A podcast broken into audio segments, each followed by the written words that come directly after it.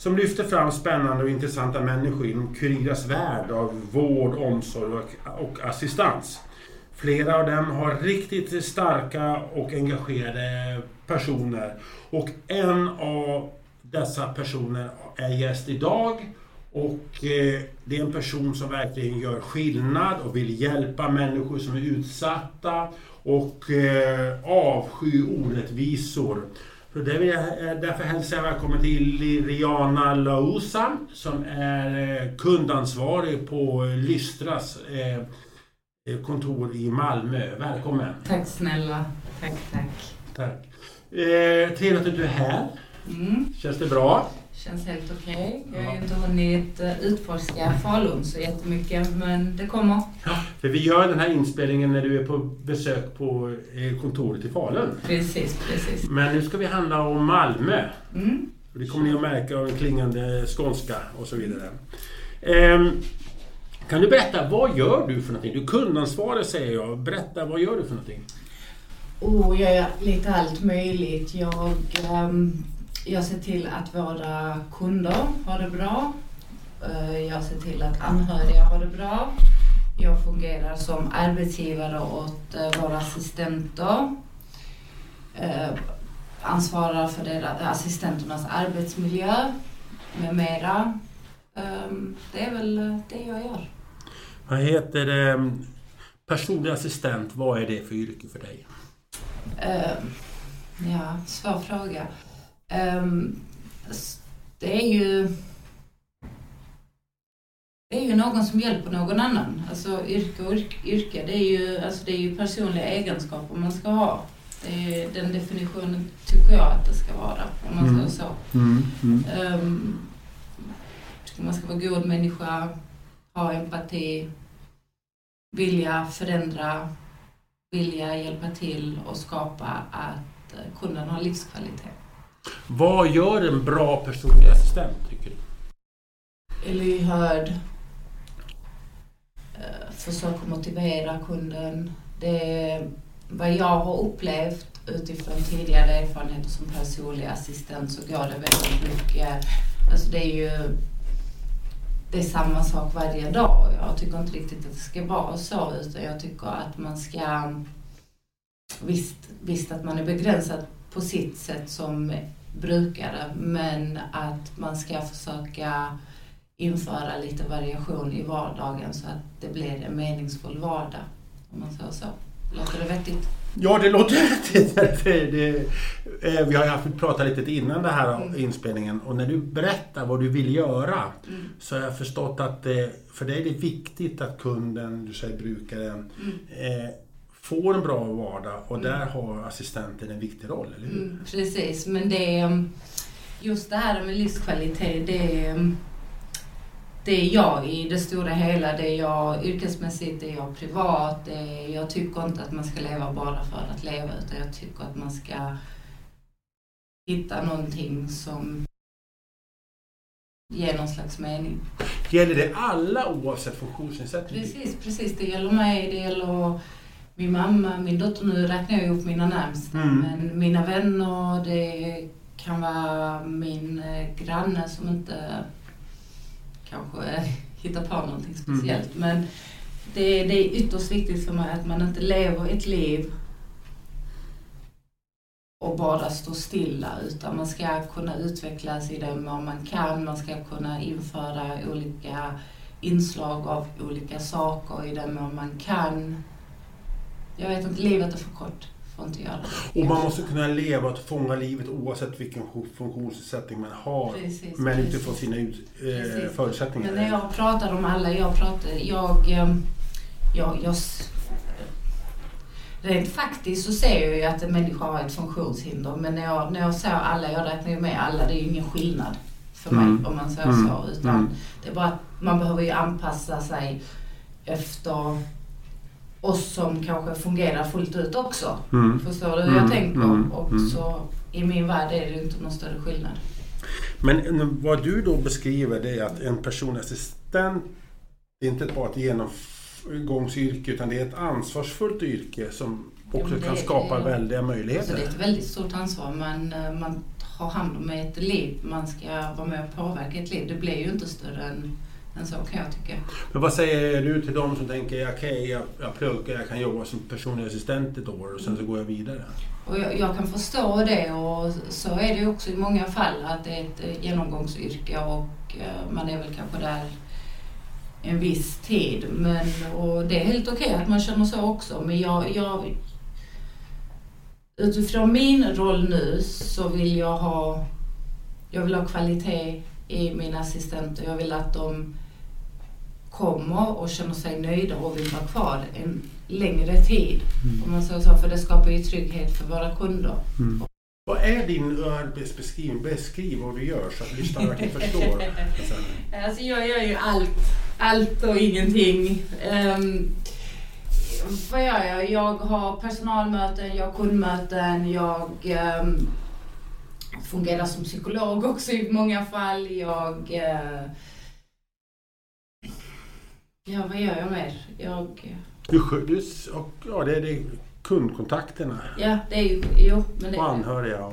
Precis, ja. Och assistenter. Jag har ju... Mm Alltså mina, mina dagar består ju mestadels av möten med mm. kunder, med anhöriga, med assistenter eller telefonsamtal. Och detta är ju inte bara under kontorstid utan detta, alltså det, det, är ju, det har ju blivit min nya vardag om man mm. säger så. Mm. Sen självklart så tar jag ju tid åt eh, min familj också. Det, har jag inte min familj så har jag ingenting. Mm. Men eh, det är ju viktigt att kunna vara tillgänglig för man kanske inte orkar ta det där samtalet nio på morgonen. Man kanske känner att man har ork för det klockan nio på kvällen. Orkar man vara tillgänglig så mycket som du vill? Är det, är det ditt patos och din mission? Så här är det, med tanke på att detta jag gör nu, jag har sagt detta till dig innan, jag får ju betalt för att vara mig själv. Mm. Bokstavligt talat. Så för mig, visst att det är ett jobb, men det är ju inte ett jobb. Utan det, alltså, jag är ju mig själv, det är ju min vardag. Så det är har ju inte, kanske inte så jättebra att jag säger det, men det har ju inte så stor betydelse. Sen mm. visst, självklart, jag kanske, jag kanske inte svarar på sekunden emellanåt, men då är jag ju upptagen med min dotter eller något annat mm. viktigt, men då återkopplar jag ändå det. Men är det inte så att du måste kunna, det gäller alla, är att man måste kunna ha sitt privatliv jo, för, att, för att kunna få energi på jobbet? Alltså. Absolut, absolut. Men detta ger ju mig jävla bra energi. Mm. Så är det, så jag vet inte om det är okej. Okay. Det får du göra. Det, får jag det, göra. det tillåter det ger jag. Ju mig bara, alltså, det ger ju mig positiv mm. energi. Jag, jag får ju bensin av att åstadkomma någonting någonting bra och någonting annorlunda. Jag får ju ofta höra att jag tänker lite annorlunda än de flesta.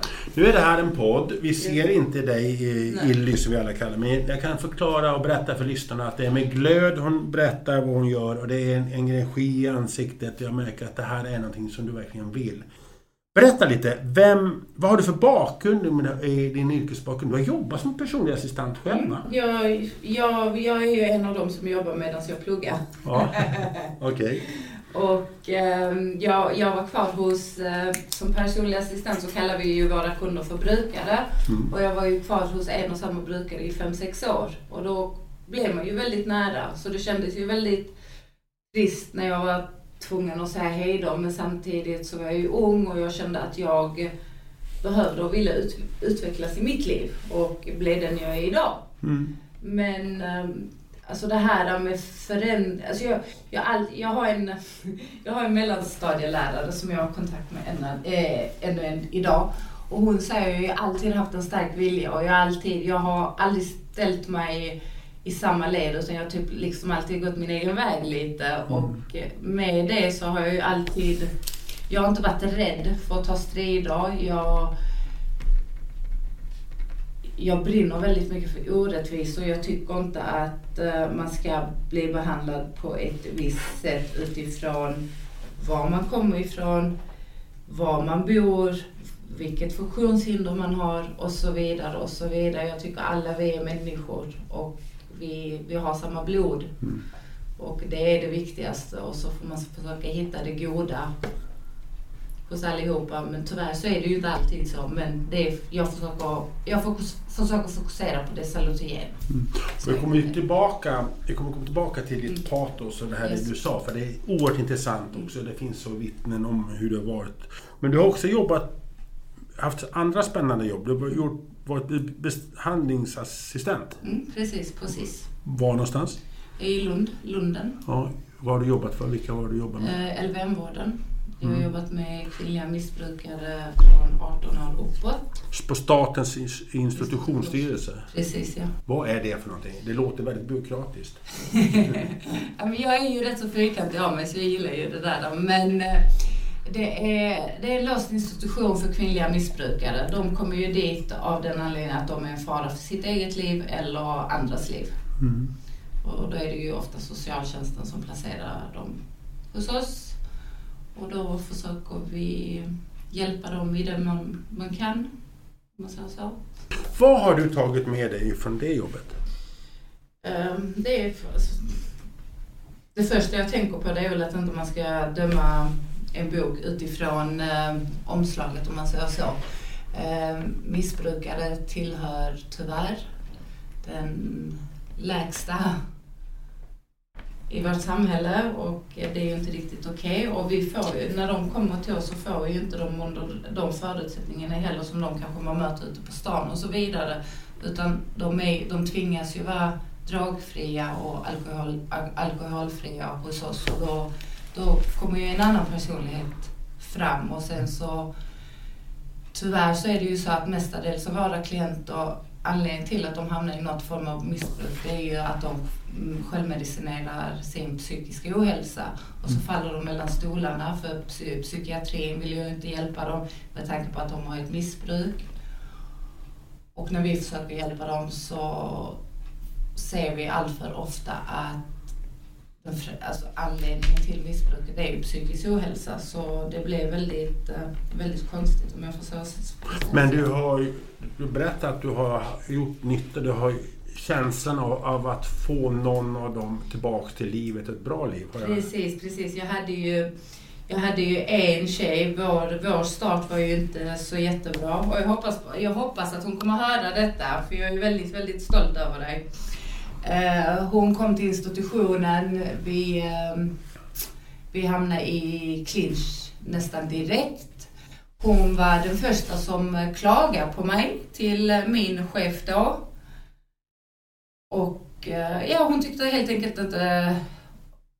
Hon tyckte inte om mig. Och ehm, då var det ju väldigt viktigt för mig att jag visade att jag var kvar oavsett. Hon tog kontakt med mig som gjorde att jag gjorde en ny orosanmälan till socialtjänsten. Vilket gjorde att de kunde fånga upp henne innan det gick så långt att det behövde bli ett LVM-hem. Och eh, senast jag hörde av den här tjejen då, hon har bytt stad, hon har fått en egen lägenhet, hon har fått intresse för um, växter och inredning och det går jättebra. Hon har fått ett liv? Mm, hon har fått ett liv, ja. Hur känner du dig då när du hörde? Jag blev jätteglad. Alltså jag, jag förstår ju det där att man inte kan hjälpa alla. Det, det är omöjligt. Tänker man så så går man under som människa. Men så länge jag känner att jag har kunnat åstadkomma någonting med åtminstone en så är jag faktiskt nöjd. Mm.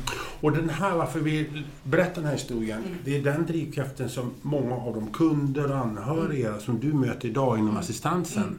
att det är samma driv i dig. Mm. Har jag förstått det där? Jo, men det är det ju. Men det är ju det här man, man vill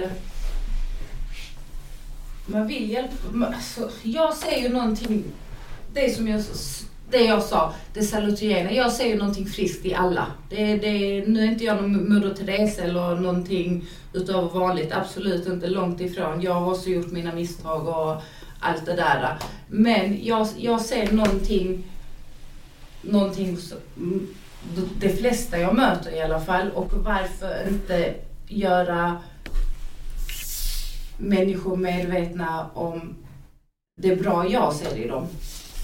För jag, jag har ju pratat med kunder mm. och anhöriga mm. som du har varit i kontakt med. Yes.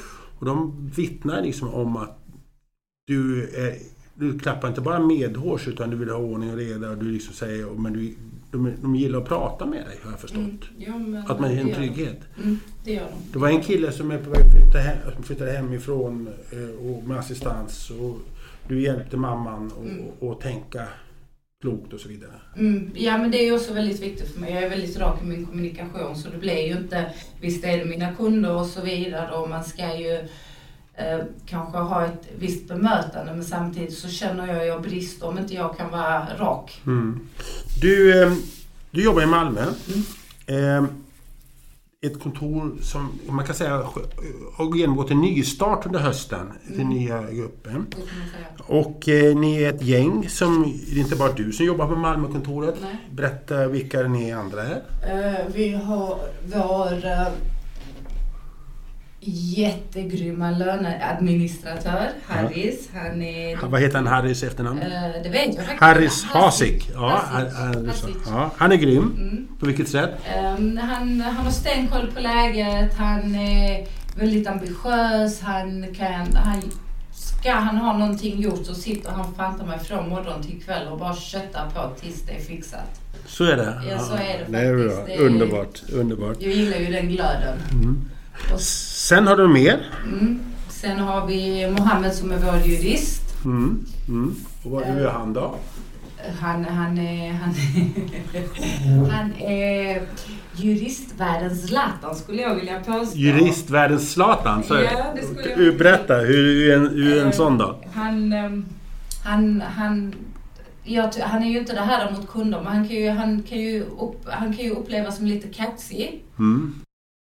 För att han vet om att han är duktig och det är, Är han duktig? Han är stengrym. Han är, han, det är det jag gillar. Jag gillar när någon är kaxig och levererar. Mhm. Och det, det är han i ett nötskal. Sen har vi en kvinna. Mm, Till. Agneta. Vad heter hon efternamn?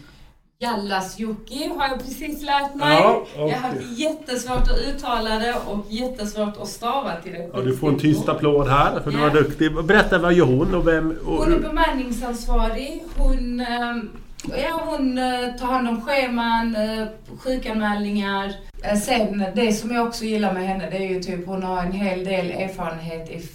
Hon har varit engagerad fackligt. Ja. Så Hon har en, del, en hel del erfarenhet där, jag kan gå och rådfråga henne när jag behöver. och det är en trygghet för dig att hon finns? Det är klart att det är en trygghet. Jag, jag, har, ju, jag har ju ansvaret för assistenternas arbetsmiljö bland annat. Så att Och det då är är, hon jättebra att ha och bolla tillsammans är ni fyra. Hur vill du beskriva ert kontor idag? eh, driven, vass, ehm, modiga. Eh, Framåtanda? Ja, absolut i allra högsta grad. Men Um... För eh, inom alla program så pratar man ju liksom inför och så vidare. Men vad du sa till mig en gång när vi pratade att dina erfarenheter på, som behandlingsassistent Mm. på Statens institutionsstyrelse, det är ett vackert namn, jag vill säga det en gång till. Eh, så eh, fint att Ja, jag tycker det är ordning och reda. Ja. Eh, allvarligt, där var du att du var van vid en ordning och reda som Ja. kommer där. Att det har du fört över till assistansen och Mm. till kontoret i Malmö. Kan du, begriva, kan du förklara vad du menar med den ordning och reda? Alltså det är ju, inom assistansen har jag märkt, det är ju väldigt mycket gråzoner. Och Mm. gråzoner, jag är ju inte riktigt be, bekväm där. Utan Mm. Visst att jag är ju i allra högsta grad anpassningsbar, det är ju absolut inte det jag menar. Men jag vill att det ska vara tydliga, tydliga direktiv och regler och mallar när det kommer till vissa saker som man inte ska tumma på. Mm. Om man säger så. Och eh, på vilket sätt uppskattar kunderna ordning och reda? Det blir en trygghet Det är en trygghet. och en stabilitet. Mm. Och det ska de ju ha i allra högsta grad. Har du, för, för jag förstår, du har varit ute i en Eriksgata, du vet, du åker runt och träffar kunder och möter kunder. Jättemycket. Hur har de reagerat eh, med den tydliga signal med ordning och reda som jag vet, jag vet att du vill ge? Mm. Majoriteten har, har bara, jag har bara fått positiva reaktioner. En del är ju vana vid att ha det kanske lite rörigt och så vidare och håller på och anpassar sig om man så, så, så. Och jag har ju inte hört några, några klagomål. Men jag har ju inte, jag har inte fått någon riktig ordentlig feed. Det tar väl ett, kanske ett tag att vänja sig om man säger så. Mm. Men eh, det verkar ha signalerna att liksom man uppskattar att man vet vad som gäller. Och... Majoriteten Mm, mm. har jag bara, jag har bara egentligen bara fått positiv eh, feedback på detta. Jag har inte fått någonting negativt men jag tycker att det är viktigt att jag lyfter att jag inte har pratat om detta, kanske med allihopa. Mm. Hur är bra assistans för dig från början till slut? Eh, Ja, det är ju från början till slut. Ja, men liksom hur det egentligen, är fungerar. det, egentligen så är det väldigt eh, enkelt. Det är ju att kunden ska ha det bra från början till slut. Mm. Det, är ju, Mm. det är ju det. Mm. Sen allt runt omkring det får jag ju reda i och fixa. Men från början till slut, det är ju bara att assistenten, alltså det är så enkelt. Det ska bara vara bra och det ska bara funka. Mm. Så är det. det låter det, låter det lågt? Nej, ja, det låter logiskt att titta för mig. Ja, absolut. Och, och för de som kanske inte hör, jag lever ju, jag har ju två pojkar själv som har assistenter båda två. Och det är ju som förälder Mm. så är det ju en trygghet att, när, att den fungerar, att den ska fungera. Och, och eh, det samtal jag haft med många andra föräldrar Mm. är ju det, vad händer när vi inte vi finns kvar? Och då är ju assistent, assistansen den livlinan och den Mm. tryggheten man ger. Mm. Vad är din kontakt med anhöriga, föräldrar och liknande? Hur, hur upplever du det? Ehm, jättebra. Jag har superbra kontakt med anhöriga faktiskt. Mm. eh, vågar jag säga i en podd också. Ja, ja det ska... Ja, Ehm, vi har superbra. Vissa har jag kommit jättenära, andra träffar jag träffar jag också kanske inte lika nära men vi har en bra kommunikation Mm. och det är ju det viktigaste. Vi Men vågar du säga obehagliga saker till anhöriga? Du, det, Ja, det. absolut. Är det jobbigt? Ehm, nej, utan man anpassar sig ju efter den man pratar med. Mm, Det, är mm. ju, det handlar om att hitta vilket eh, kommunikations... Har du pratat med syskon också liknande? Ja, Eller? det gör jag. Vad är för skillnad att prata med syskon jämfört med föräldrar? Ehm, då måste...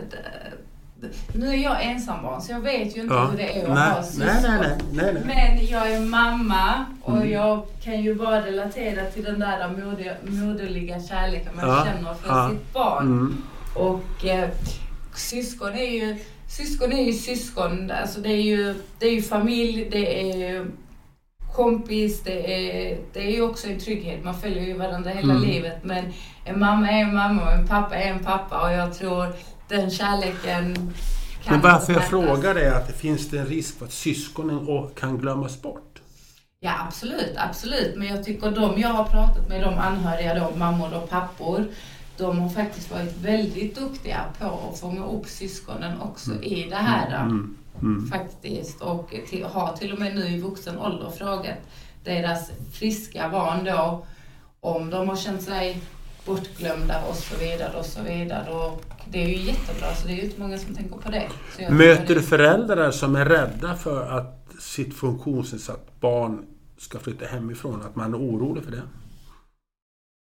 Ehm, jo, men det- Eller den ångest och oro? Det, det är klart. Och så man, har ju, man har ju allra bäst koll när barnet är hemma. För tänk dig själv, du har en dotter Ja. som, som jag, jag vet att du är stolt som en oerhört och det är, jag är jätteglad att se det. för det. Jag tänkte när den här tjejen flytt 20-25 år och flyttar hemifrån. Nej, men kan Nej, inte- nej. Jo, Hon ska ingenstans. en dag så kommer hon flytta hemifrån. Och tänk dig en eh, föräldrapar som har ett barn som är en funktionsnedsättning. Jo, och ska jag vet. hem. Och det är det jag kan relatera till. Eller relatera, jag kan ju ha... Föreställa sig. Ja, Ja. precis. Ja. Alltså det är ju... Det är tufft. Det är svårt kan jag förstå. Jag har ju också pratat med vissa anhöriga gällande detta. Det är ju, man blir osäker, gör jag rätt, gör jag inte fel? Man vill ju kunna ge sitt barn den, den mån av frihet barnet kan Mm. få. Men samtidigt så är man rädd för vad händer om inte jag är där, om någonting händer och så vidare. Men där tycker jag också det är ytterst viktigt. Föräldrarna får inte glömma- bort sig själva. Det är jätteviktigt, faktiskt. Utveckla det. Men det är ju, jag har, ehm, jag tror faktiskt inte det är några problem att jag nämner det här. Men jag har ju, det finns Du vet inte mamma- den här- inga nej, namn, Nej, nej, jag nämner inga namn. Utan jag menar på att jag Ja, ja, ja, personen som ja. hör detta kommer ju känna igen sig, men jag Mm. tror inte det är några Nej. problem. Hon har ju haft eh, sitt barn boendes hemma fram tills eh, barnet var nästan 30 och så flyttade barnet hemifrån och eh, nu, nu har ju, sitter ju där hemma lite med skuldkänslor och eh, har jag gjort rätt, har jag inte rätt, har jag inte gjort rätt? Barnet är ju tekniskt sett vuxet men ändå inte och så vidare och så vidare och i allt det och så har hon ju hon har, jobbar ju själv som assistent i gruppen och så utöver det, hon är ju, det är det man glömmer. En förälder är ju inte bara assistent de timmarna. Föräldern är ju assistent slash förälder dygnet runt hela livet från det att man konstaterar att barnet har någon funktionsnedsättning. Då kan jag ju säga så här, mm. eftersom jag är förälder till mm, två funktionsnedsatta barn. Mm. Det du säger instämmer jag till 100 procent. Mm. Och eh, det du säger till de anhöriga som du möter, mm. gör, tänk fortsätt så. För att det är ju så att man är förälder, ens mm. barn växer upp mm. och barnet måste också kunna skaffa sig ett liv den dagen som inte föräldrarna finns. Vi, vi, vi, måste ju tänka så. Mm. Och, varför jag tog upp det, mina två pojkar just nu, i, i just det, äldsta har flyttat hemifrån för några år sedan, yngsta flyttar hemifrån just nu, den här månaden. Ja, Så här, va. Vilken känslostorm befinner du dig i? Ja, just nu så är, är ju jag och min fru, vi, vi det är ju upp och ner. Och det, det här lille mannen, yeah. varför ska du flytta? Men han är 21 år. Mm. Och jag tror att eh, man har haft den känslan även om det var ett citat friskt barn, slutcitat. Mm. Men visst är det det att det är... Ibland så tänker man så här, är vi känslokalla för att, att vi släpper iväg ut, lite hårt så här va? Men, mm. men vi tror att det är bäst för honom mm. och sen att man litar på assistenterna. Mm. Och sen får ni inte glömma er. Ja, och så tänker man så här, som vi sa, de helger de är med, med sina assistenter. Mm tror jag att de har lite roligare än eh, de har med oss. Mm, förmodligen. Förmodligen. Men eh, det bara du förstår vad jag menar? Jag förstår precis ja, vad du menar. Ja. Det är jättebra att du tänker så. Men just i det specifika fallet jag tänkte på så eh, för, föräldrarna i den här gruppen skuldbelägger sig lite väl mycket. Ja. Och, så, och de får inte glömma sig själva. Ja. Och så säger du någonting som är så viktigt. Mm. Glöm inte att vara förälder så, och så vidare. Mm. Och det är många relationer har ju levt genom sina barn. Som Precis. utan man måste ta hand om sig själv mm. också. Precis. Precis. Vad vi är kloka va? Mm, jo, visst är vi plötsligt du, eh, du berättar någonting som vi pratade om inledningsvis om att göra skillnad på dagen, göra skillnad på livet. Mm. Du, eh, när du berättar att när du var personlig assistent så försökte du hitta införliva olika saker och göra liksom krydda som kanske passade var och en. Mm. Du pratade om någon taltavla en gång, i, mm. berätta innan vi lärde känna mm. varandra. Kan du berätta den historien? Mm. Det visar ungefär hur du tänker. Uh, jag... Uh, det var ju en uh, brukare som inte hade något kommunikationsmedel. Och Brukaren i frågan hade inte autism utan det var, nu minns inte jag namnet på sjukdomen, men det har väl mindre betydelse. Ja, det är mindre betydelse. Mm. Eh, men hade inget kommunikationsmedel och då, eh, jag pratade med, med en eh, med bekant då som jobbar med just människor med autism. Och vissa kan ju inte kommunicera då och de använder taltavlor. Så ja, det var ju inte så jättesvårt att köpa. Alltså det, det, är egentligen, det är ju ingen stor sak att bara köpa in en taltavla och, människor, och då får ju människan genast en förbättrad livskvalitet för då kan ju människan själv uttrycka vad den vill ha genom att peka på bilder mm. exempelvis mm. istället för att bara slösa tio minuter på och, och kanske assistenten gissar sig fram eller mm lite sådär. Man känner att man är delaktig. Och det skapade ett väldigt bra liv för den här personen. Mm. Mm, det hoppas jag. Var det tack vare den, detta den här personen kunde kommunicera mycket bättre och tala om? Mm, absolut. Hur kände du det då? Alltså, det, alltså jag lägger ingen prestige i det. Ja, men det känslomässigt när man ser. Ja, jo men det är ju jättebra. Jag känner ju att um, människa får vara delaktig i sitt eget liv. Mm. Det, det, är ju det. Är det här du pratar om assistans, att försöka hitta de här mm. kryddorna som kan mm. utveckla? Mm. Jo men det är det ju. Alltså man, ska ju kunna, man ska ju kunna föra sin talan i den mån man kan. man ska ju kunna vara med och bestämma i det men man kan. Man ska, man ska vara delaktig, man ska känna att man, man, man har sin plats här i världen och inte Mm. bara finns. Hur har du upplevt den här LSS-debatten som har varit om många år om hur vet, svårt att få äh, äh, jag får LSS från Försäkringskassan och så vidare. Så jag behöver inte detaljerna. Men hur har du upplevt den biten? um, jobbig. Jobbig. Så, så här är det. Jag, kan, jag har ju förståelse till att eh, jag har ingen förståelse till att det har blivit så svårt för människor som verkligen behöver assistansen.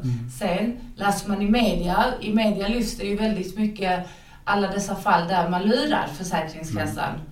Men, man lyf, man, men det lyfts inte lika ofta alla dessa tusentals människor vars liv blir förändrade på grund av att de får beviljad assistans. Tyvärr. Men så är, nu, nu är jag lite skeptisk till media, men tyvärr, det är ju det negativa som alltid fram. Åsa får haka på dig med Ja. media. Det är ju så försvinnande få exempel Mm. mot hur många som finns i media. Precis, Det är ju väldigt, väldigt få. Precis. Det är ju mindre än procent ibland, eller hur? Och, liksom, precis. Och det känns lite jobbigt. Ja men det, det är klart att det gör, för man vet ju, jag har ju jättemånga kunder nu som egentligen har större behov än vad som finns i deras beslut från Mm, Försäkringskassan och då har vi massa assistenter och framförallt anhöriga då som bokstavligt talat jobbar gratis. Mm. Och det här då är en Zlatan-jurist får jobba hårt. Precis, Mm, precis. Han har ju fullt upp. Alltså det är ju inte ofta jag ser honom om jag ska vara ärlig. Han sitter ju inne på sitt kontor framför datan eller har något möte från morgon tills eh, Det är såna, det är såna hjältar. Nej men det är det faktiskt. Det är ju, Mm. det är ju, jag jobbar ju med människor som vill hjälpa och som vill förändra och som har hjärtat på det rätta stället. Och hade jag inte haft det så hade jag nog inte heller kunnat vara där. En fråga jag tänkte nu i, i, mot slutet här. Pandemin, hur har det påverkat ditt sätt att jobba idag? Ska jag vara uppriktig så har det ju nog kanske inte påverkat. Så här är det. Jag hängde inte med i den första pa- pandemivågen. Jag drabbades själv av en väldigt stor förlust i samma veva. Så jag hade ju, jag, hade, jag var inne i min sorg när Mm. första vågen eh, skedde då. Så där hade jag noll koll, Mm. tog fullständig noll koll. Nu, eh, nu i höstas eh, när det blev andra vågen, då blev jag lite mer medveten för då, då har jag egentligen, jag förstod väl kanske förra året hur dyrbart livet egentligen är, om man säger så. Mm. Och då vill man ju skydda sina nära och kära, man vill skydda kunder, man vill skydda assistenter, man vill skydda anhöriga. Så då, man, man får ju ha ett eh, särskilt säkerhetstänk om man säger så. Jag har ju träffat anhöriga och kunder då, alltså jag har ju stått utanför deras balkong och haft en konversation med dem i tio timmar och det var svinkallt ute liksom. Man får ju göra det man kan Mm. och anpassa sig. Hur upplever du att, hur orolig är man bland kunder och, assistenter också att Mm. klara det här? Mm, Jag tror ju de flesta försöker ju, vissa har ju haft det oerhört tufft. De flesta försöker ju tänka positivt. Mm. Jag försöker stötta dem och hjälpa dem och ha samtal med dem där. Jag försöker få dem att tänka lite mer positivt Mm. helt enkelt. Mm. Ehm, men hur de, alltså förhoppningsvis klarar vi oss alla. Det är Mm. väldigt bra. Så ska vi göra. Och vaccinet kommer snart. Mm, det gör ju det. Mm. Till sist. Assistansen i Malmö och er kontoret, hur kommer det se ut om tre till fem år? Ehm, ja, förhoppningsvis har samhället gått till, eh, övergått till det normala. Dagarna kommer att bestå av att jag kommer ha väldigt fina och glada kunder inne på kontoret och att vi kan hitta på olika gemensamma saker och bara typ njuta av livet. Aktiviteter och så Ja, vidare. bara njuta av livet och behöver inte vara att man åker till Maldiverna utan det, det, det, det är så enkla, alltså det är så små enkla saker som krävs för att förändra. Att få träffas. Mm, bland annat att Mm. få mm, Och kontakt. kunderna hoppas du blir nöjda. Mm, jo, men de, de kommer att vara nöjda. Mm. Där, är- där är jag så lite Zlatanish. Är det också lite mini-Zlatan. Du, det där var... Vi avslutar med Zlatan tycker jag. Det, var, Yes. det var väl perfekt. Och ehm, tack för att du ville komma. Tack själv. Ja, Det var härligt samtal med dig. Mm. Och, eh, jag, och tack så mycket alla ni som har lyssnat på detta samtal. Hoppas att det har varit inspiration för er. Och jag som tackar heter Anders Hansson och eh, vi kommer snart tillbaka med ett nytt avsnitt från Kurirapodden eh, som lyfter fram den här spännande världen inom vård, omsorg och assistans. Ha det så bra där ute allihopa och hej då! thank you.